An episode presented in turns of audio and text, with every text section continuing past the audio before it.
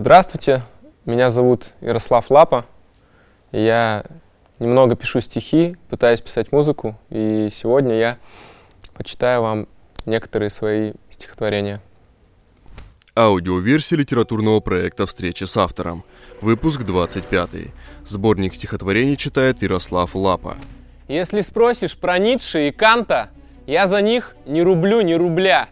Рыжий, Горчев, вот моя банда. Те, что пели про тополя, до слез синих и красной и коты, что на смерть и счастье равно похожи. Мои сестры, те две девчонки, что кресты вырезают на коже. Брат по крови, тот, что не плакал, опуская в могилу сына. Каждый битый, кривой, конопатый, тот, что ложкой хлебал трясину. Мне роднее Христа и Иеговы, Кришны, Шпендлера, Жижика, всех – ведь любой учебник, как стать здоровым, можно только бубнить на распев. Так что если про Канта и Ницше ни в того, ни в другого не вник, я простой казахстанский мальчишка, я в них не признал своих.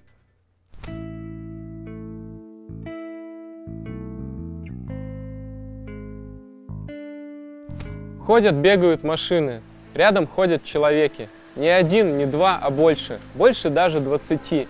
Все чего-то тихо просят. Дайте хлебца, дайте пети. Всякий страсть не дайте встретить в человеческом пути. Рядом с остановкой ходят. Тот нагатый, тот безногий.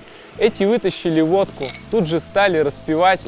Дед Семен в кармане чешет апельсин для внука Вовки. Вдруг из-за угла автобус. Вот и время уезжать. Стали крякать, выть, кусаться, будь то думали не ехать. Каждого силком втолкнули в волосатые ряды. Вот и тронулась корыца, и не стало больше хлебца. Остановки, страсти, пети, апельсинов и беды.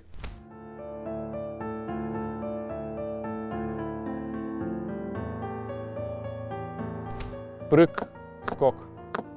Прыгает девочка – считает свои шаги. Раз.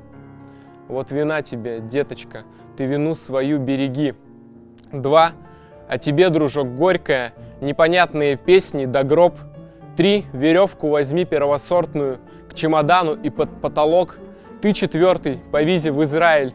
Убегай, не то выбьют колени. Пять. Лежи за бараком в штабеле. По весне откопают, наверное.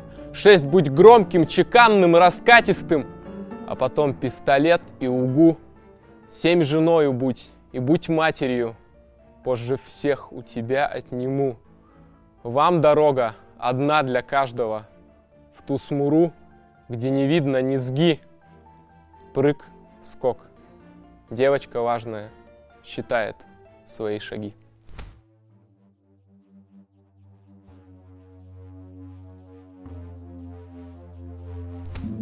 Это было 4 года назад. Мы ходили на сраную группу Луна. Да, сегодня я сноб, а тогда я был рад. На какой-то песне целовал тебя в губы. В первый раз, если честно, целуя женщину. Так целуются третьеклассники. У меня еще были здоровые руки. У тебя еще не было мальчика, с которым вы расстались в субботу, и о котором ты теперь говоришь. Мы с обеда идем на работу – лица нам обглодала мышь, но зато серьезные, честные люди. 1С, консалтинг, мое. Ничего никогда по-другому не будет. Жизнь — угвазданное белье. Только никогда мы идем в нефтах. Где-то на местности, возле твоей общаги. Я рассказываю про музыку, а ты смотришь карими, большими глазами.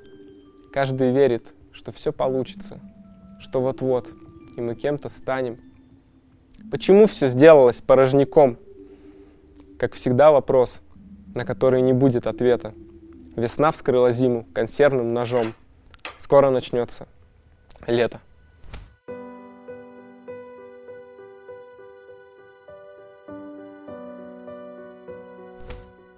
Сентябрь, ветер, желтые цветы, не красные, и это многим лучше – так время строит новые мосты, так время улыбается идущим. Пусть тих прием, но остается жизнь, ломающая лезвие ножа.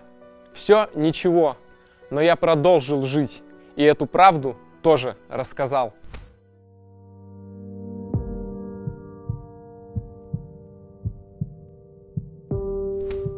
После смерти нас ждет одно.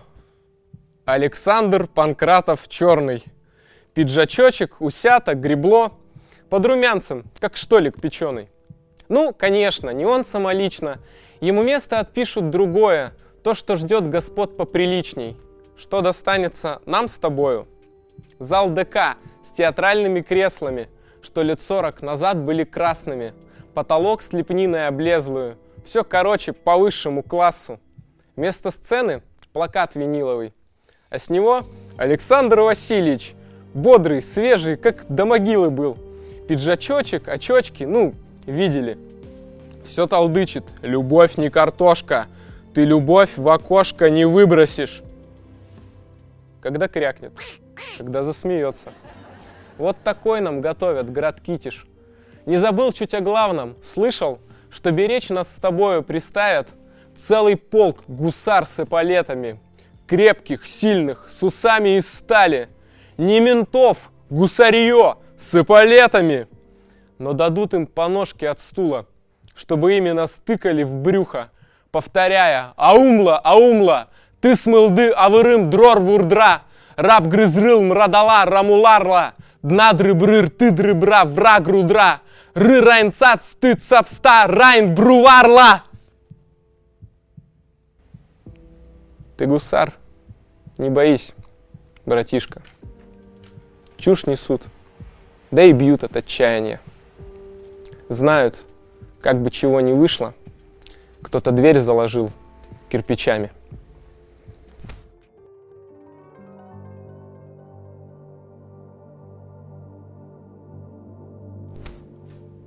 Только спать и ничего не делать.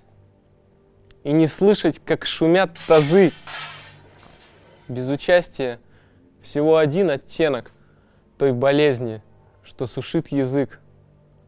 От нее бы деру, махом в горы, к морю, сдвинуть поступь строя переменой мест. В этом страшном месте я подсел на горе, я себе из горя сколотил насест. Хотя это глупость, тарарама в тысячи, но пространство что-то значит, веришь или нет? Я опять проснулся.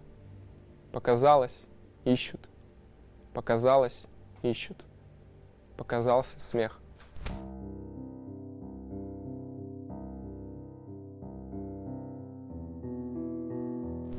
Я когда-нибудь сяду в лодку, встану пяткой из зыби в твердь.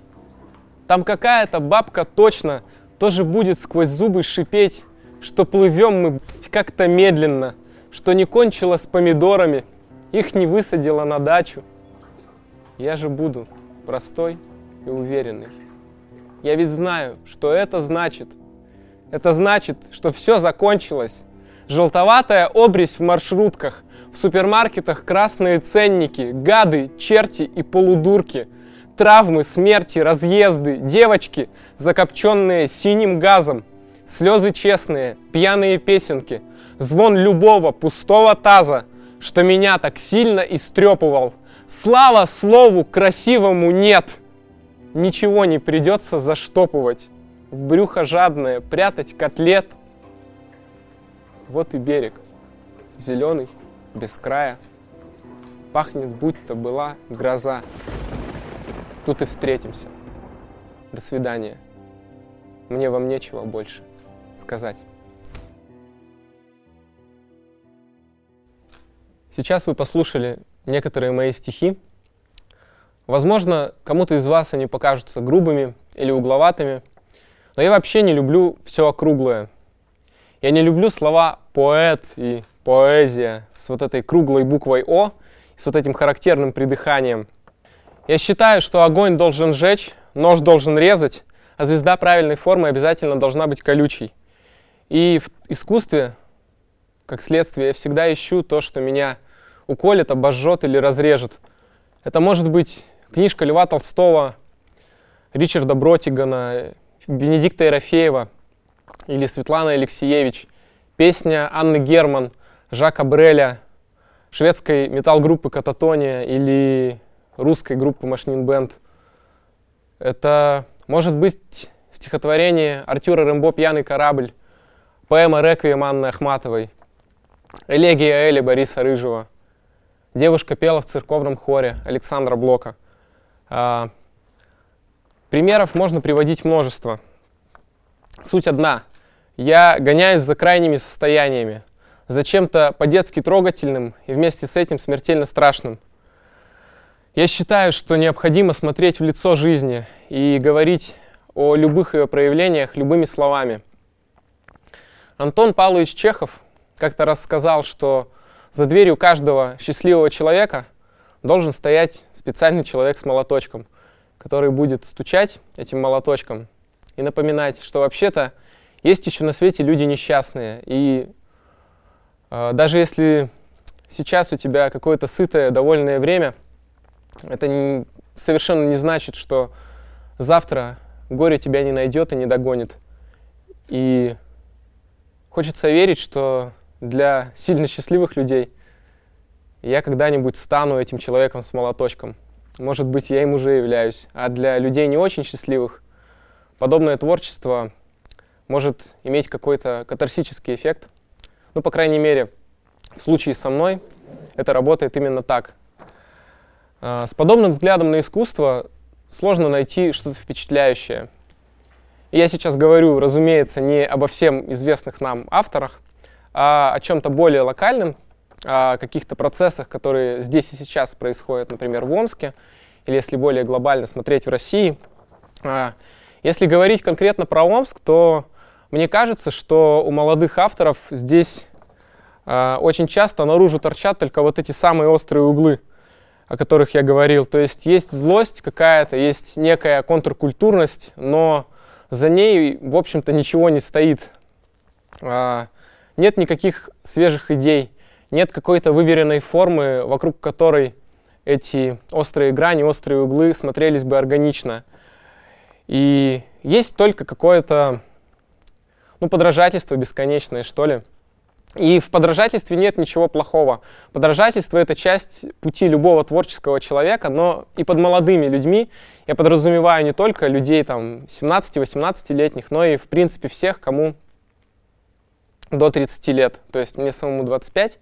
И когда я вижу 27-летнего молодого человека, который с надрывом поет какую-то свою песню, очень сильно напоминающую там Егора Летова и интонационно, и текстом, то ну, меня это может заинтересовать минут на пять. А в конечном счете я очень быстро к такому охладеваю и теряю интерес. А, что же касается более старшего поколения, мне кажется, что у нас тут диаметрально противоположная проблема. А, есть ощущение, что авторы старшие очень часто бывают совсем беззубыми и костными. Понятно, что с годами человек становится консервативней, но э, если автор крупный, его творчество с годами не мельчает. И ну, мы можем этот, это понять по, ну, допустим, тому же Бродскому, у которого есть замечательные ранние стихотворения и замечательные какие-то более поздние вещи. Э, есть ощущение, что писательские организации в нашем городе занимаются какой-то бесконечной обтеской огранкой. И работа с формой, она необходима, конечно же, но формализм душит стихи. И главное свойство идеальной сферы заключается в том, что она может очень хорошо катиться.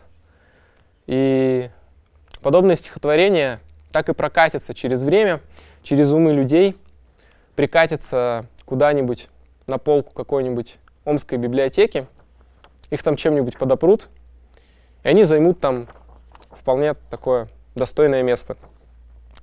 А, еще мне кажется, что некоторые авторы, которые тесно взаимодействуют в союзах, а, не просто влияют друг на друга, а как будто бы есть такая тенденция, что они прям друг в друге начинают прорастать. И я не знаю, насколько тоже это хорошо или плохо. А, сам я сборников стихов пока не издавал. Потому что я не понимаю, зачем это делать. Мне кажется, что в 2020 году издавать сборник нужно только тогда, когда у тебя уже есть какой-то определенный читатель, который в этом заинтересован. А если сборник издается просто, чтобы он был, он, ну, скорее всего, просто будет. будет стоять где-нибудь на полке, пылиться, и, ну, мне, допустим, это совершенно неинтересно. Мне было бы интересно попасть в какой-нибудь толстый литературный журнал или занять какое-нибудь хорошее место в серьезном литературном конкурсе, но я человек в себе очень неуверенный, и я никак не могу собраться с духом и отправить хотя бы куда-то нормальную подборку своих стихов. А, если говорить о каких-то глобальных тенденциях мировых э, или там в масштабах России тоже, мне кажется, что у нас сейчас везде наблюдается такое засилие постмодерна и э, вообще слова постмодерн, метамодерн в последнее время стали какими-то такими бирочками, ярлычками, которые люди любят вешать вообще на все подряд. Вот пять лет назад э, это было слово такое экзистенциализм, и его тоже просто лепили вот на все, э, что выглядит как-то так, как как в понимании людей должен выглядеть экзистенциализм. И поэтому, в общем, не хочется выглядеть дурачком, а, потому что я вот э, в вопросах там постмодерна, метамодерна начинаю только сейчас разбираться, но исходя из того, что я знаю сейчас, а, мне кажется, что в данный момент э, весь мир как-то пытается выйти вообще из постмодернистского дискурса к чему-то новому, а Россия, наоборот, все больше и больше в постмодерне тонет. Ну и, естественно, меня это не может не печалить, потому что, ну какой может быть серьезный разговор о жизни, какой может быть э, там, взгляд ей в лицо, как я ранее говорил, если, ну любое мое слово, его можно иронически обыграть, и оно потеряет тогда всякий вес. Поэтому мне кажется, что всем нам нужно подумать о том, как поскорее и эффективней с постмодерном расправиться. Большое спасибо. У меня все. Производство Омской телевизионной компании. 2020 год.